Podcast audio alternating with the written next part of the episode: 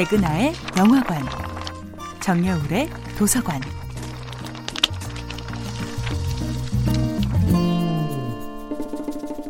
안녕하세요. 여러분과 아름답고 풍요로운 책 이야기를 나누고 있는 작가 정여울입니다. 이번 주에 만나보고 있는 작품은 빈센트 반 고흐의 편지들을 묶은 책 영혼의 편지입니다. 프랑스 남부의 아름다운 도시 아르에서 고갱과 함께하기 직전의 빈센트는 매우 행복한 상태였습니다. 빈센트에게 행복한 시간을 선사한 친구는 바로 아를 기차역의 우체국 직원 조제프 룰랭이었지요. 룰랭은 만날 때마다 늘 술기운을 풍기는 47살의 사내였습니다. 그가 술만큼이나 좋아하는 것은 바로 끝없는 수다였습니다.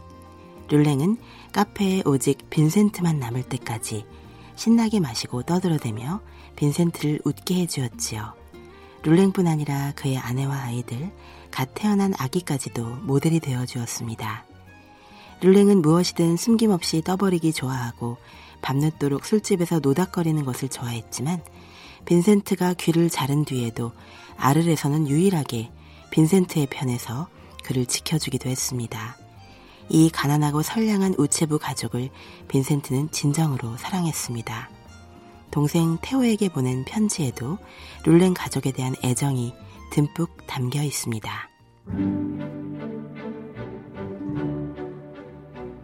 나는 지금 금태를 두른 푸른 제복을 입은 우체국 직원을 그리고 있단다. 그는 수염을 가득 기른 커다란 얼굴에 마치 소크라테스 같은 인상을 풍기는 사내야. 내가 만난 어떤 사람보다도 재미있는 사람이란다. 룰랭의 가족 모두를 그렸단다. 예전에 초상을 그린 우체국 직원의 가족들 말이야. 남편, 아내, 아기, 16살짜리 소년. 빈센트는 아르레 주민들과 사귀려 노력하지만 프로방스 사투리를 익히기 어려웠습니다. 사람들을 사귀는 것은 빈센트에게 참으로 힘든 일이기도 했습니다.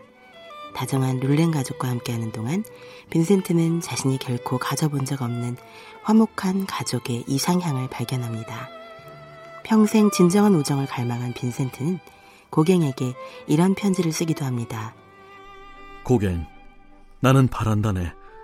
필요하다면 우리가 새롭게 시작해도 괜찮을 만큼 서로를 좋아하길 말일세. 고갱 때문에 그토록 힘겨운 시간을 보내고 나서도 빈센트는 결코 고갱을 그리고 벗과 함께한 시간을 잊지 못했던 것입니다. 정여울의 도서관이었습니다.